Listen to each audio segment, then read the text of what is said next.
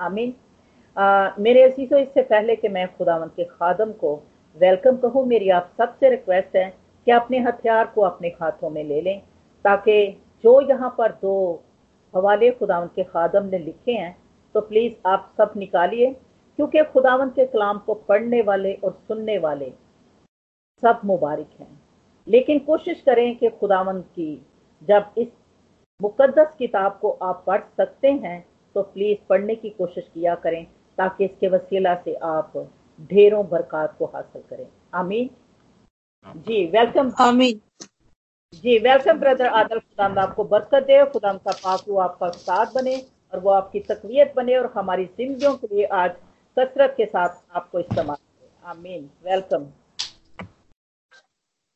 खुदावंत का शुक्र हो कि उसने फिर मौका दिया कि हम खुदावंत के पाकलाम को मिल के सीख सकें और वो खुदावंत की वो बातें जो उसने हमारी निजात के लिए और हमारी मखल मखलसी के लिए जो पाकलाम में लिख दी हम उनको पढ़ें।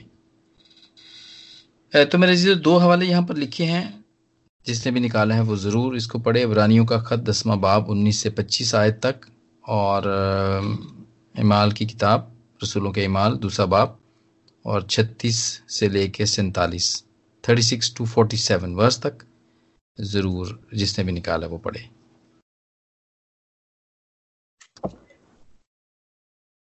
चले मैं अबरानियों पढ़ती हूँ और भैन सुदेश बाद तुसा पढ़ना है ठीक है? हाँ जी मैनू लब्बा नहीं दूसरा सॉरी। आपने ईमान तो निकाल लिया ना रसूलों के करतब उसकी पांचवी किताब है।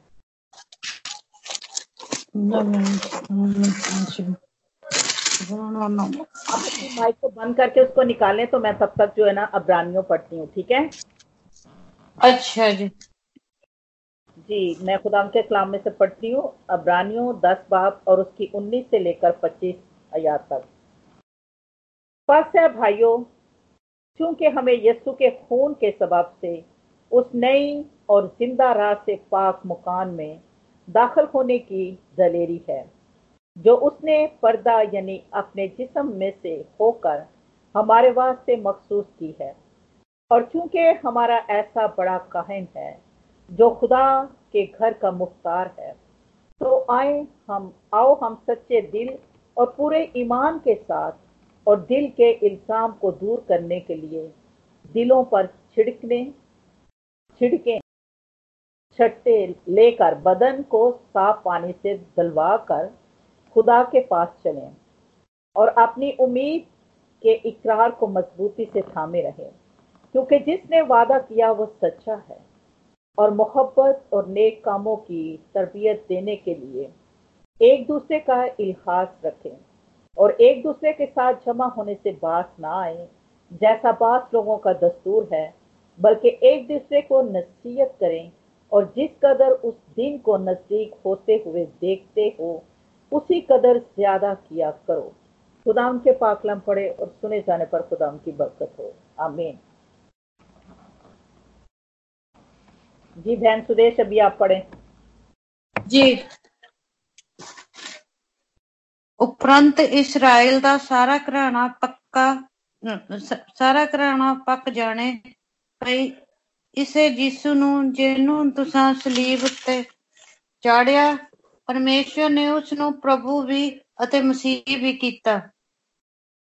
ਜਾਂ ਉਹਨਾਂ ਨੇ ਇਹ ਸੁਣਿਆ ਤਾਂ ਉਹਨਾਂ ਦੇ ਦਿਲ ਛਿੰਦ ਗਏ ਅਤੇ ਪਤਰਸ ਔਰ ਬਾਕੀ ਦੇ ਰਸੂਲਾਂ ਨੂੰ ਕਿਹਾ ਕਿ हे ਭਾਈਓ, ਅਸੀਂ ਕੀ ਕਰੀਏ?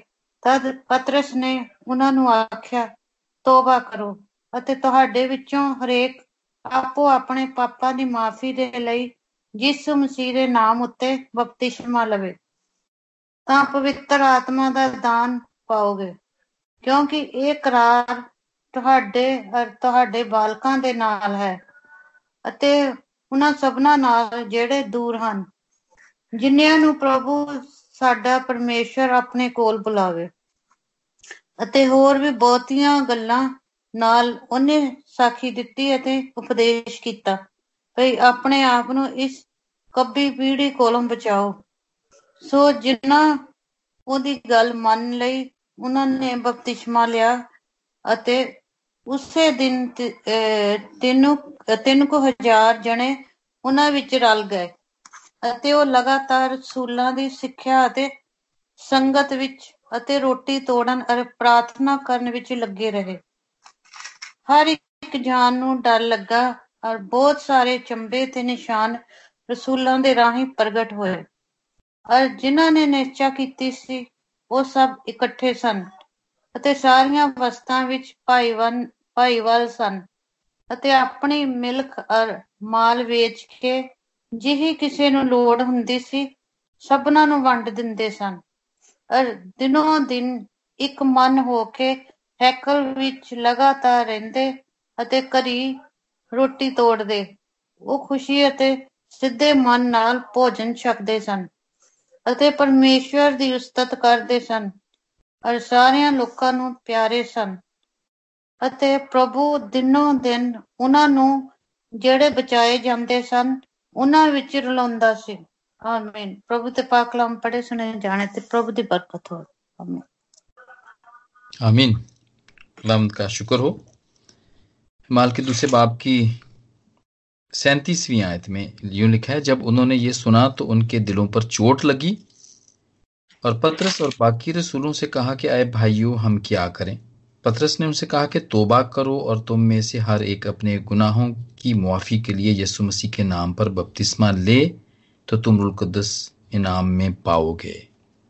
मेरे अजीजों, ये वादा है। इसके आगे लिखा भी है वह इसलिए कि ये वादा तुम और तुम्हारी औलाद और उन सब दौर के लोगों से भी है जिनको खुदामंद हमारा खुदा अपने पास बुलाएगा। ये माल की किताब जिसकी के हमने, जो कि बिल्कुल पैंतीकोस्त के वाक्य को हमें बताता है। और हम इस किताब पर पहुँच गए हैं क्योंकि जितना भी अरसा पीछे गुजरा हम पाकलाम को सीखते आए।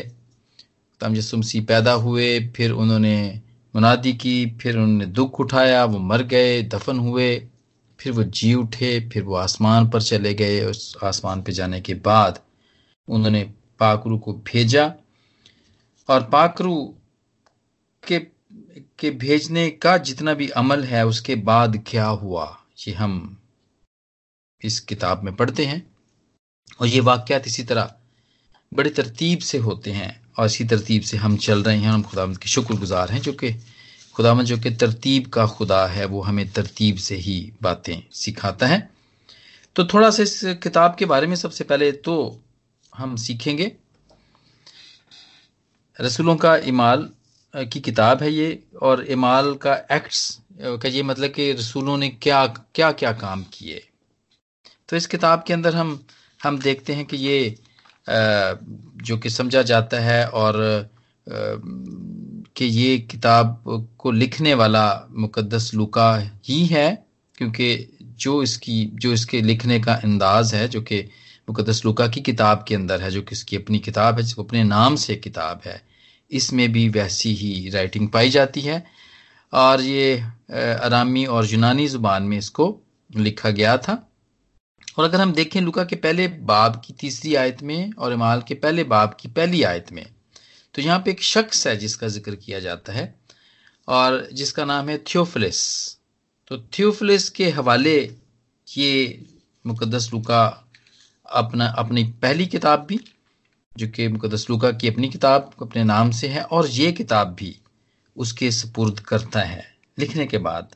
तो आप इन दोनों हवालों को आप देख सकते हैं मुकदस लुका की इंजील, पहला बाप तीसरी आयत में भी इस शख्स का नाम है और माल के पहले बाप की पहली आयत में भी इसका नाम है और इसको मुकदस लुका ज- जब जितना जितना लिखता जाता है, उतना उतना इसके हवाले किया, कर देता है वो। और ख़ास तौर पे ये चीज़ें जो इसके, ये जो राइटिंग हवाले की गई है मुकदस लुका के बाद रसूलों के इमाल की किताब तो ये भी समझा जाता है कि शायद ये थियोफिलिस जो शख्स है, ये शायद पालूस रसूल का और इसका वकील था। क्योंकि ये जितनी दफ़ा भी पालूस रसूल की सफ़र का, कैद का, मुसीबतों का ज़िक्र होता है तो वहाँ पे बहुत दफ़ा इसने हम का लफ्ज इस्तेमाल किया है। और जिससे ये पता चलता है कि ये लिखने वाला या जिसके ऊपर ये वाक़ हो रहा है, वो एक नहीं है, वो एक से ज़्यादा है। और यही ख्याल किया जाता है कि पारूसूल के साथ मुकदस लूका भी होता था। जब वो सफ़र में होता था, जब वो जेल में होता था और जब वो मुनादी करते थे तो ये साथ साथ ही होता था।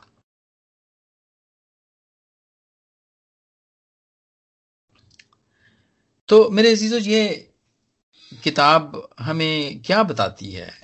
ये किताब हमें इब्तदाई कलीसिया की हिस्ट्री बताती है। इसकी तारीख हमें बताती है कि जो कलीसिया है या वो चर्च है, वो कब बना? या जी जो संडे का दिन जिसको हमने पहले भी सीखा था मिलके कि संडे का दिन, इबादत का दिन क्यों कहलाया? क्योंकि संडे के दिन ही पैंती कोस्त हुआ था, यानी कि पाकरू का नजूल हुआ था। तो वो यहूदियों का तो ये हफ़्ते का पहले दिन हुआ, पहला दिन हुआ करता था। उनका तो जो सबत है वो हफ़्ते को होता है, सैटरडे को होता है। और उसके बाद संडे को उनका हफ़्ता शुरू हो जाता है। तो ये हफ़्ते का पहला दिन था जब ये जमा थे। और ये उस दिन पैंतीकोस्त हुआ था, इसलिए हम भी सब इबादत, हमने पहले भी ये बात सीखी थी। वो संडे को इसलिए करते हैं कि वो पाकरू के नजूल का दिन है। संडे को पाकरू का नजूल हुआ था, यानी कि पाकरू नाजल हुआ था। तो ये हमें ये बात बताती है कि ये उस दिन चर्च की बुनियाद, यानी कलीसिया की बुनियाद पड़ी थी। और ये किताब हमें ये भी बना, बताती है कि किस तरह कौन कौन सी मुश्किलात में से शागिर्द और जितने भी लोग उनके साथ मिले वो किन मुश्किलात से निकले, किस मुश्किलात में वो पढ़े किस तरह वो निकले, और किस तरह उन्होंने चर्चेस को बनाया किस तरह उनको कायम किया वो क्या क्या प्रॉब्लम थे जो उनको पेश आए और और और कलीसिया और, और चर्च को कायम करने की थीम क्या थी? किस चीज़ पे कलीसियाओं को कायम किया गया? कैसे इसको उसको तरक्की दी गई? प्रमोट कैसे किया गया? जो कि कलाम के वसीले से जो हम देखते हैं कि यहाँ पे पत्रस कलाम कर रहा है दूसरे बाब की जो अभी हमने जो पढ़ा है, उसके अंदर पतरस कलाम कर रहा है। फिर उन्होंने मुनादी की, और फिर उन्होंने मुनादी की, तोबा की मुनादी भी की, खुदावंत की बातें भी खुदा यसु मसीह की बातें भी बताई। तो ये चीज़ें जो हैं, वो हम इसके अंदर देखते हैं। उसके अलावा बहुत सारे सफ़र हैं, इसके अंदर हम देखते हैं, मुकदमात हैं, और बहुत सारे मुआवजे हैं इसके अंदर, वो हम देखते हैं। और इसके अंदर जो हम देखते हैं कि ये बिल्कुल जैसा पहले उस जमाने में हुआ था, जबकि ये इमाल की किताब जो कि कहा जाता है कि ये सन 63 से लेके 70 खुदाम यसु मसीह के आसमान पे जाने के बाद ये उस सन में लिखी गई। तो ये पहली सदी पहली सदी या दूसरी सदी के दरमियानी बात है ये, कि तब ये हुई। और इसके अंदर हमें ये पता चलता है कि ये 64 में, चौंसठ में पालूस रसूल पे हज़ार सानी होती है, उसको दुख दिया जाता है और इसके बाद उसकी शहादत भी हो जाती है। और सन सत्तर में जो रोम है, जो कि उस वक्त सुपर पावर था, सारी दुनिया पे उसकी हुकूमत थी, वो जलाया जाता है। और इस तरह ये राइटिंग, ये थियोफिलिस को, क्योंकि ये जैसे मुकदस लुका लिखता था तो थियोफिलिस को ये दे देता था कि तो ताकि उसको महफूज करता जाए। और इसी तरह ये ये किताब आगे बढ़ती चली गई और एक शख्स से दूसरे शख्स तक ट्रांसफ़र होते होते ये हम तक पहुँची। और ये मिशन इसी तरह जारी रहा। मेरे जीजो ये किताब हमें बिल्कुल, जैसे कि मैंने पहले कहा कि आजकल भी जब हम कोई भी कलीसिया को कायम करते हैं, वो चाहे फिजिकली तौर पे किसी इलाके के अंदर हो, ईंटों से भरा, बना हुआ कोई गिरजा घर हो, या मकान हो, या चर्च हॉल हो, या हॉल हो कोई भी, जैसे कि शादी के हॉल को भी पाकिस्तान में और ऐसी बहुत सारी जगहों पे उसको इस्तेमाल कर लेते हैं लोग, या फिर हम स्काइप के ऊपर, जो कि बड़ा रवाज है आजकल, जिसके ज़रिए से हम मिलते हैं और मिलके खुदा की शुक्रगुजारी करते हैं। कोई भी कलीसिया कायम होती है, ये भी एक छोटी सी कलीसिया है। तो वो ही, बिल्कुल वो ही प्रॉब्लम्स हमें आते हैं फेस हमें करने पड़ते हैं, और वही मुश्किलें आती हैं। बहुत दफ़ा इसके वसीले से हमें बहुत सारे लोगों की ज़िंदगियों को बदलते हम देखते हैं। पाकरू का नजूल भी इस कलीसिया के अंदर होता है, यहाँ पे मोजे भी होते हैं। जैसे ये अमाल की किताब में हुआ, वैसा ही बार बार होता है। बार बार जहाँ भी और जहाँ पर भी। और इसके अंदर डिविजन्स भी होती है। जैसे डिवीज़न इमाल की किताब में भी लिखी गई है, वैसी ही डिवीज़न आजकल भी होती है। और ये हम देखते हैं देखते हैं हम। और इसके अंदर भी बहुत दफ़ा ऐसा होता है कि इसके अंदर से ये एक और कलीसिया निकल आती है। जैसे इस छोटी सी कलीसिया का थीम शुक्रगुजारी है प्रेजिंग है, या ये अगर कोई ये समझता है कि ये पाकलाम को ज़्यादा तरजीह देते हैं, ये पाकरू को तरजीह नहीं देते हैं तो यहाँ से एक और कलीसिया निकल आती है। बिल्कुल वैसे ही इमाल की किताब के अंदर भी सारी वाकयात जो दर्ज हैं, जो कि इब्तदाई कलीसियाओं के साथ होता रहा, वैसा ही आजकल भी होता है। तो ये एक तरीके से तवारीखी, यानी कि हिस्ट्री की किताब है, जो कि मसीहों की हिस्ट्री की किताब है। और इसके अंदर हम देखते हैं कि जितने लोग भी मुनादी करते थे एवेंजलिज्म का काम करते थे, जो कि आज भी करते हैं, उसके असरात भी हम इस किताब के अंदर देखते हैं कि वो किस कदर पॉजिटिव असरात होते थे। और इसके अंदर हम, जैसे कि मैंने कहा कि जितने भी लोग एवेंजलिज्म करते हैं, वो किस तरह पाकरू की मदद से वो खुदावंत के काम को आगे बढ़ाते हैं। यानी कि पाकरू उन, उनका गाइड बनता है। आगे आगे चलता है। और हम देखते हैं कि वो ज़ोर देता है। और जो शागिर्द जो कि इससे पहले बहुत डरे हुए थे। खुदाम जिस मसीह के आसमान पे जाने से पहले डरे हुए थे। उनको कहा गया था कि तुम रुके रहो जब तक तुम्हें कुवत का लबास ना मिले। तुम यहीं रुके रहो। तो वो बड़े डरे हुए होते हैं। तो वो ठहरे रहते हैं वहीं पर। लेकिन जब पैंती कोस्त होता है तो उसका असर उन सब पे ये होता है कि वो सब खुश हो जाते हैं। माल के पहले बाप की आठवीं आयत में इसका ज़िक्र है कि पाकरू के मिलने के बाद वो यरूशलेम में जाते हैं, खुशी के साथ जाते हैं।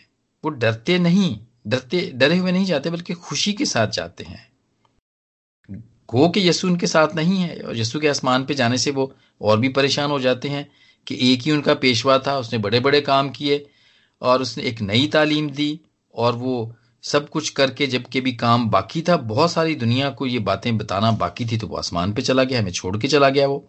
तो वो, ये भी एक बात थी कि बहुत दफ़ा हम सब में ये बात पाई जाती है कि हम भी कभी कभी बहुत दफ़ा ऐसा होता है, जो हमारे रूहानी पेशवा होते हैं जिनसे हम सीख रहे होते हैं, वो अचानक से ही, वो अचानक से ही उनकी तब्दीली हो जाती है, वो किसी और कलीसिया में चले जाते हैं, या वो किसी और ग्रुप में चले जाते हैं, या वो आना बंद कर देते हैं किसी मीटिंग में तो हम भी कभी कभी ऐसा फील करते हैं। लेकिन मेरे जीजो ये वो मददगार है जो हमें दिया गया है, मददगार मददगार के तौर पे जो दिया गया है, वो हमारी मदद करता है। कि हम खुदावंद के इस काम को आगे बढ़ाते चले जाएँ।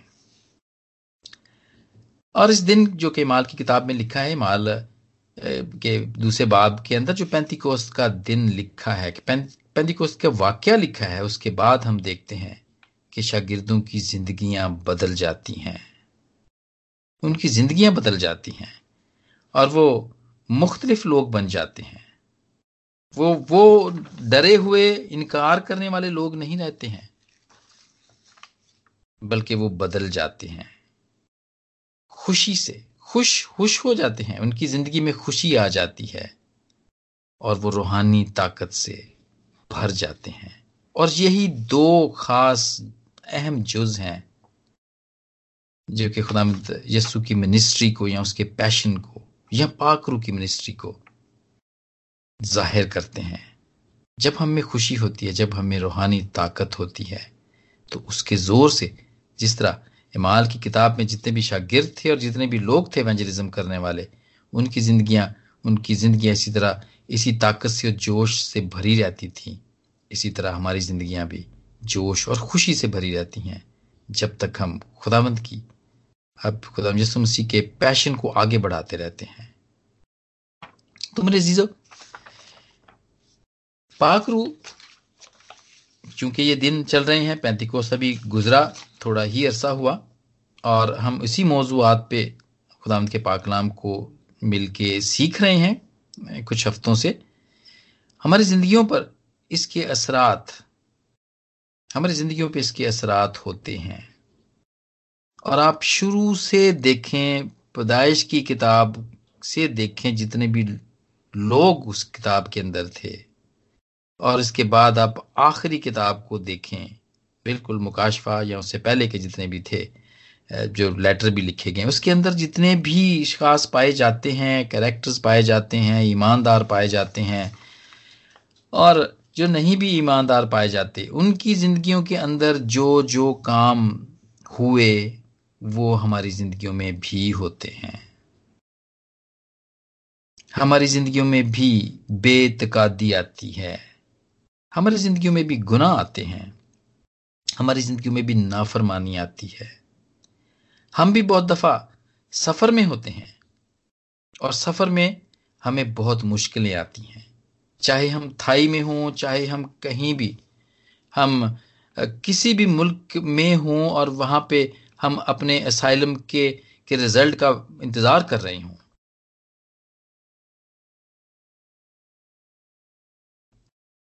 तो इन सारे सफरों में जो मुश्किलें हमें आती हैं और जो मोजे हमारी ज़िंदगी में होते हैं, ये बिल्कुल वैसे ही हैं।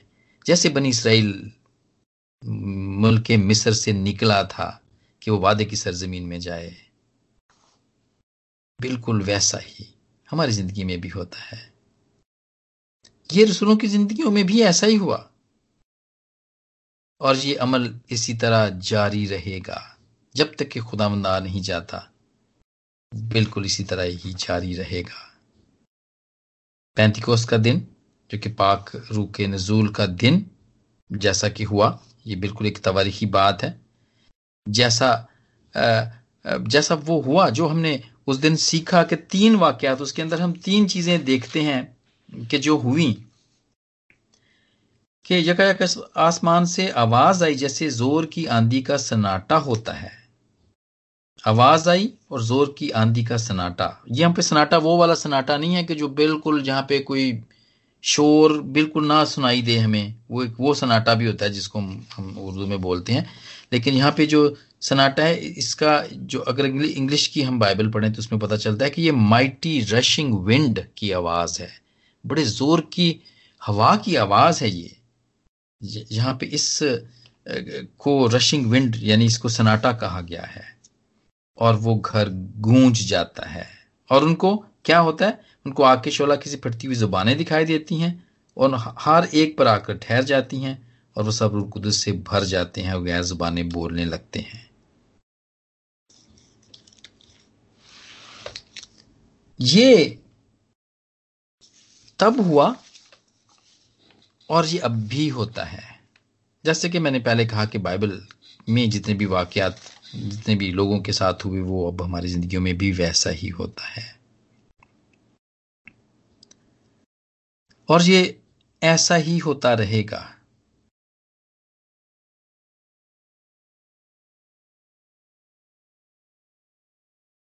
और लेकिन क्या शर्त क्या है? पाक रू का नजूल।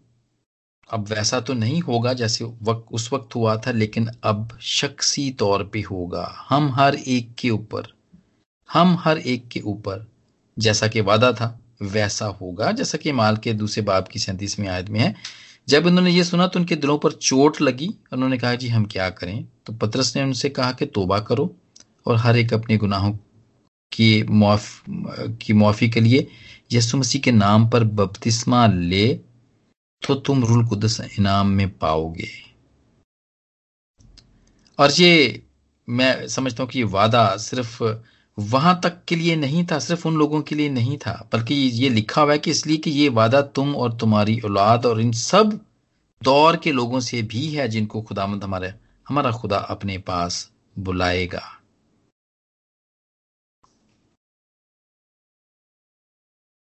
ये वादा है, हम सब के लिए है। और ये अमल रुकेगा नहीं, बल्कि ये जारी रहेगा। जैसो की यसु ने मनादी की ये खुदामंद का पैशन था, पैशन ऑफ़ जीसस था ये। फिर इसके बाद ये पैशन शागिर्दों का हुआ पाकरू के वसीले से, क्योंकि पाकरू का भी यही पैशन है। और ये मुनादी का काम जारी रहेगा। इसमें तब्दीली नहीं आएगी, जब तक कि खुदामंद आ नहीं जाता। लेकिन ज़रूरत है कि हम पाक रू की इस ताकत को, जो कि बड़े जो कि हमें ताकत बख्शती है, जो कि हमें कुवत देती है, हम पाकरू की इस ताकत को पाकिजगी के साथ, पाकिजगी पाकिजगी के साथ इसको पर्सनल पर्सनल यानी कि जैसे कि पर्सनल पैंतीकोस्त जो है, उसको हम ढूंढते रहें, शख्सी तौर पर। पाकरू के नजूल को हम ढूंढते रहें।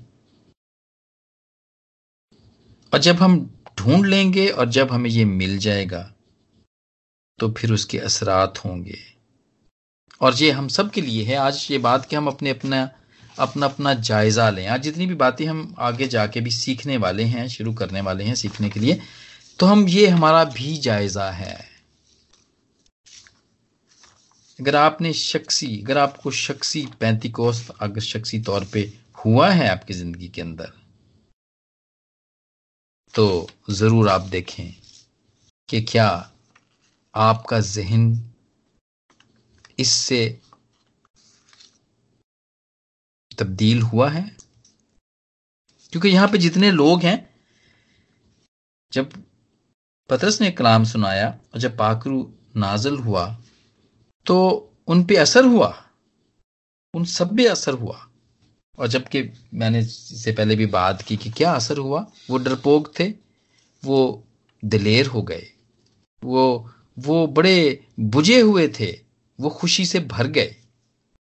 और वो खुशी से भर के यरूशलेम को गए और वहाँ पे जाके उन्होंने मुनादी का काम शुरू किया। पाकरू हमारे जहनों पर असर करता है। और जो आम जहन है, यानी कोई दुनियावी जो जहन रखने वाले इंसान है, वो उनको बदल देता है। फिर वो दुनियावी जहन नहीं रहते, बल्कि वो रूहानी जहन हो जाते हैं। जैसा कि पैंतीकोस के दिन हुआ। वो आम आदमी थे और वो खास आदमी बन गए। शगिर्दों में से, शगिर्द भी ऐसे ही थे। वो खुदा मसीह के दुख उठाने से पहले भी शगिर थे और उनकी माँ थी वो कहती थी कि जब तू अपनी बादशाही में आए तो एक को इसके दाएँ बिठा और एक को एक बाएँ बिठा मेरे तेरे बैठे हो ये हो ऐसा हो। वो आम आदमी थी और दुनियावी तौर पे सोचते थे दुनियावी जहन रखते थे इंसानी जहन रखते थे। लेकिन इसके बाद क्या हुआ? जब पैंतीकोस्त हुआ जब पाकरू उनको मिला तो फिर उनमें उन, वो सेल्फ सेंटर्ड नहीं रहे। उनको, जो वो अपने अपने लिए सोचते थे जितनी भी चीज़ें मतलब परस्ती की थी वो उनमें से जाती रहीं। उनका माइंड सेट चेंज हो गया बदल गया। और इमाल के चौथे बाप की बत्तीसवीं आयत में लिखा है कि किसी ने भी अपने माल को अपना ना कहा बल्कि उनकी चीज़ें मुश्तरक थीं। ऐसा माइंड सेट हो गया। जो लोग अपने अपने लिए सोचा करते थे अब वो अपने लिए नहीं सोचते थे, बल्कि वो खुदामंद यसु की मुनादी को सामने रखते थे वो। हमारी ज़िंदगी कैसी है? मेरे जीजो जैसे कि मैंने कहा कि आज सेल्फ असेस करने का, की ज़रूरत है। क्या हमारी सोच ऐसी तो नहीं है मतलब परस्ती वाली, कि हम सिर्फ़ अपनी चीज़ों को, अपनी सहूलत को, अपने खाने पीने को उठने बैठने को सोचते हैं? हमारा पैशन क्या है? क्या हमारा पैशन पर्सनल पैशन है या हमारा खुदाम यसु मसीह का जो पैशन था वो पैशन है? शागिर्दों का पैशन तो पाकरू के मिलने के बाद बदल जाता है। और वो अपने नाम को नहीं बल्कि यस्सु के नाम को ऊँचा करते हैं। और वो रूह को जीतने का काम करते हैं, उनको बचाने का काम करते हैं। उनका मन बदल जाता है, दिल बदल जाता है, उनका मन बदल जाता है। ये अभी हवाला रोमियो के आठवें बाब की छठी और सातवीं आयत में है कि और जिस्मानी नीयत मौत है, जिस्मानी नीयत मौत है, और रूहानी नीयत जो कि दिल से है, वो ज़िंदगी और इत्मीनान है। और जिस्मानी इसलिए कि जिस्मानी नीयत खुदा की दुश्मनी है क्योंकि ना तो खुदा की नीयत के ताबे है, ना ये हो सकती है। और जो जिस्मानी है, वो खुदा को खुश नहीं कर सकते। ये हो जाता है कि खुदा की बातों को दूसरे तक पहुँचाने का दिल हो जाता है, मन हो जाता है, पैशन हो जाता है। हम में से कितने लोग हैं जो ये करते हैं?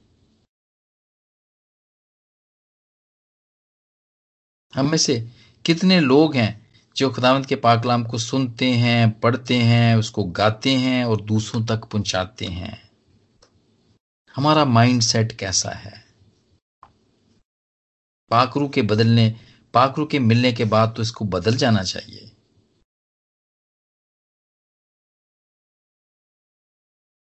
अपने आप पे गौर करने की ज़रूरत है मेरे जीजो। और फिर इसके बाद जब पाकरू मिलता है तो ये असर करता है। दिल को, दिल पे असर करता है। इमाल के पंद्रहवें बाप की आठवीं आय से हम पढ़ते हैं कि ये गैर कौमों के लिए ये बात पर रसूल कहता है कि और खुदा ने जो दिलों को जानता है, उनको भी रूल कुदस दे कर दिया कि वो गवाही दें और ईमान के वसीले से उनके दिल पाक करके हम में और उनमें कुछ फ़र्क ना रखा। खुदा यसु मसीह ने वो जो गैर कौम के लोग थे, पर रसूल यहाँ पे ये बताते हैं कि वो जो गैर कौम के लोग थे, उनको भी रुलकुदस दिया ताकि वो गवाह हों ईमान के वसीले से, उनके दिल पाक करके। और उनमें और यहूदियों में कोई फ़र्क ना रखा। क्योंकि यहूदी तो खुदावंत की चुनी हुई कौम थी और उन्हीं से वादे किए गए थे और वही ये समझते थे कि हम ही हैं सुपर कौम हम ही हैं और अब भी वो यही समझते हैं। लेकिन पाकरू के मिलने के बाद जब उनके दिल पे असर होता है तो उनके दिल बदल जाते हैं, सिर्फ़ उनके ही नहीं बदलते हैं, बल्कि गैर कौम। जैसे कि हम हम सब गैर कौम, कौमों वाले, हम सब जो खुदाम यसु मसीह के पास आए हैं तो हमने उनको कबूल किया है तो हम यहूदी नहीं हैं। लेकिन जो इमाल की किताब में जो यहूदियों के बारे में लिखा है, जो वहाँ पे कन्वर्ट कन्वर्जन हो रही है जो कि सारे शागिर्द थे, जो कि सब यहूदी थे, जूस थे, ये उनके बारे में है और पालुसुलिनी के बारे में लिख रहा है।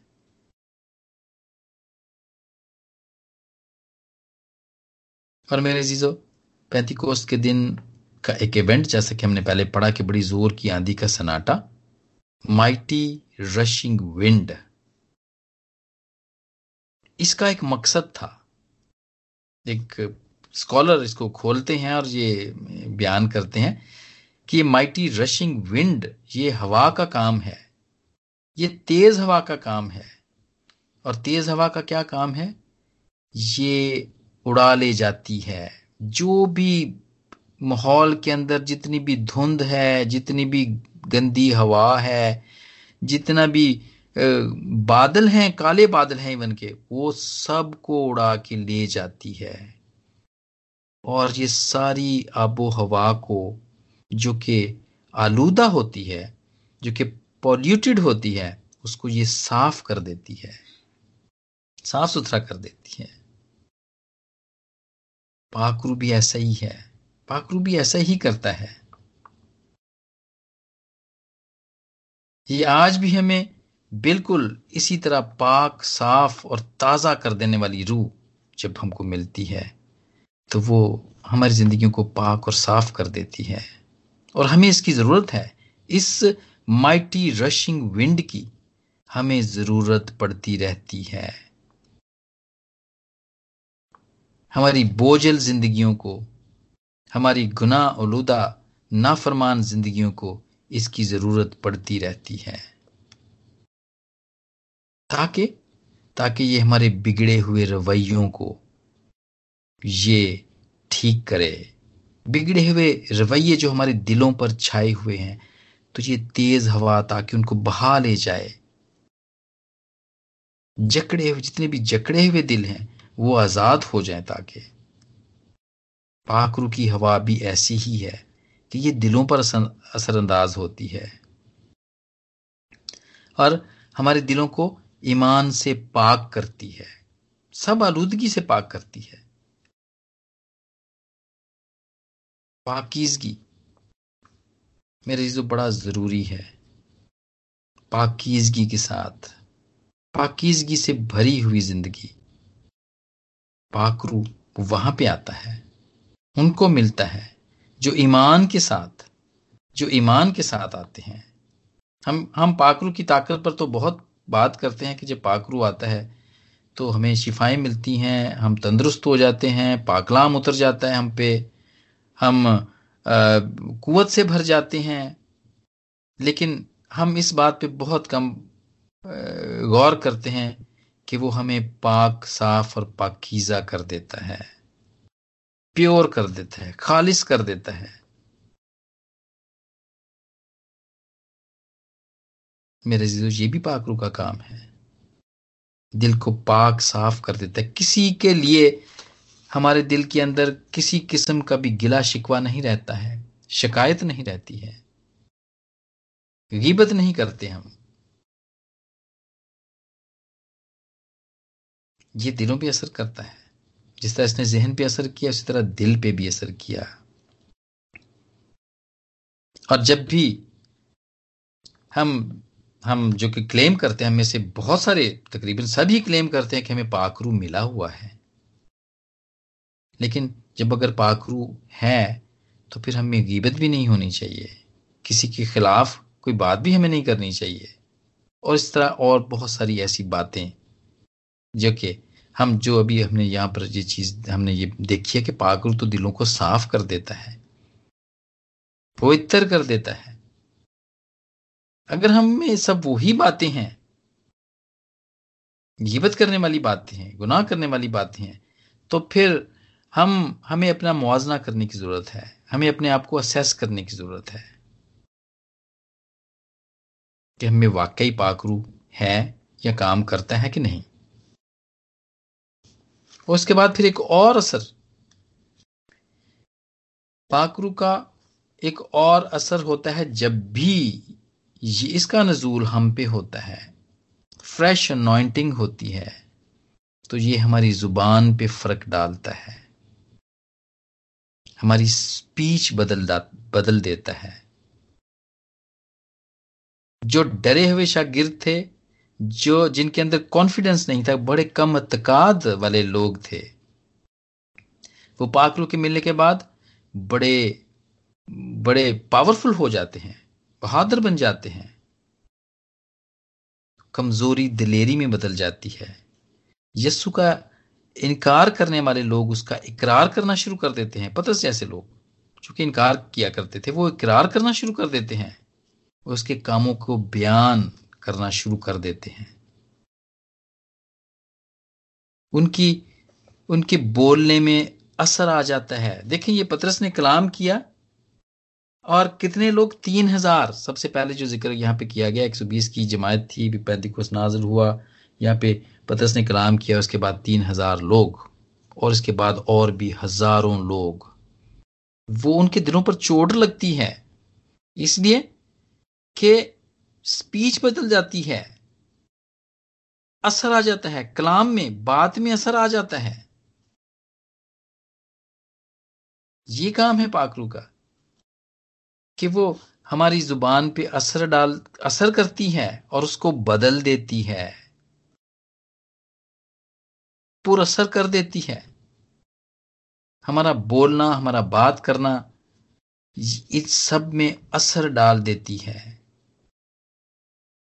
और जो खामोशी में इनकार करने वाले लोग होते हैं, वो खुलकर इकरार करने वाले बन जाते हैं। और जो गवाही देने से डरते हैं, वो खुल के सामने आके खुदामंद के कामों की गवाही देते हैं। खुदामंद के ज़िंदा गवाह बन जाते हैं। हमारी अंदर की जितनी भी डरपोक, सुस्त और काहिल और मुर्दा रूहें हैं, वो पाखरू के नजूल से वो भाग जाती हैं। वो सब भाग जाती हैं।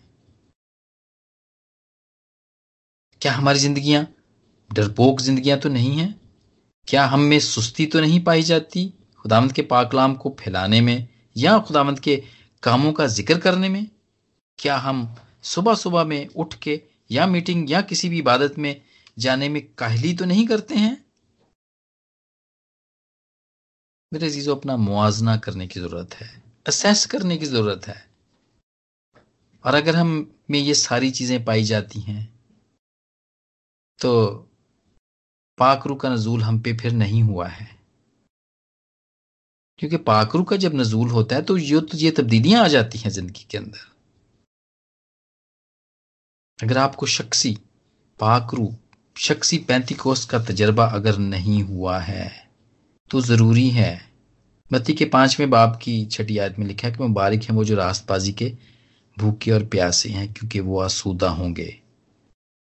और जो ढूंढते हैं, वो पा लेते हैं मेरे जीजो यसु का तो वादा था और है और रहेगा कि वो हमें कुवत का लिबास, कुवत का लिबास देता है। शागिर्दों को ये कुवत मिलती है। और जब ये कुवत मिलती है तो उनकी जिंदगियाँ बदल जाती हैं। और अभी जो अबरानियों का हमने हवाला पढ़ा, अबरानियों के दसवें बाप की, बाईसवीं आयत में है तो आओ हम सच्चे दिल से और पूरे ईमान के साथ और दिल के इल्ज़ाम को दूर करने के लिए दिलों पर छींटे लेकर और बदन को साफ़ पानी से धुलवा कर खुदा के पास चलें। तो हमें पाकरू की फ्रेश अनॉइंटिंग या पैंतीकोस्त होगा, शख्सी पैंतीकोस्त होगा, यानी पर्सनल पैंतीकोस्त होगा।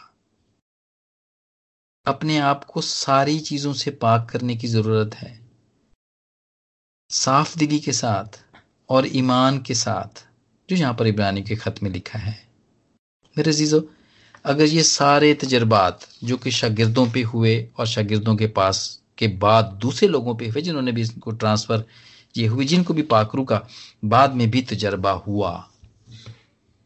अगर वो सारी बातें, वो सारे काम जो कि माल की किताब में लिखे, उन्होंने किए, अगर वो सारे असरात अगर हमारे जहन के ऊपर नहीं हैं, अगर हमारे दिल के ऊपर नहीं है, और अगर हमारी हमारी हमारी ज़ुबान, हमारी स्पीच, हमारी टॉक अगर वो पुर असर नहीं हुई तो ज़रूरत है कि सच्चे दिल से और पूरे ईमान के साथ खुदामंद के पास खुदामंद के पास आए, ताकि वो हमें फ्रेश अनॉइंटिंग दे पर्सनल पैंती हमें वो दे।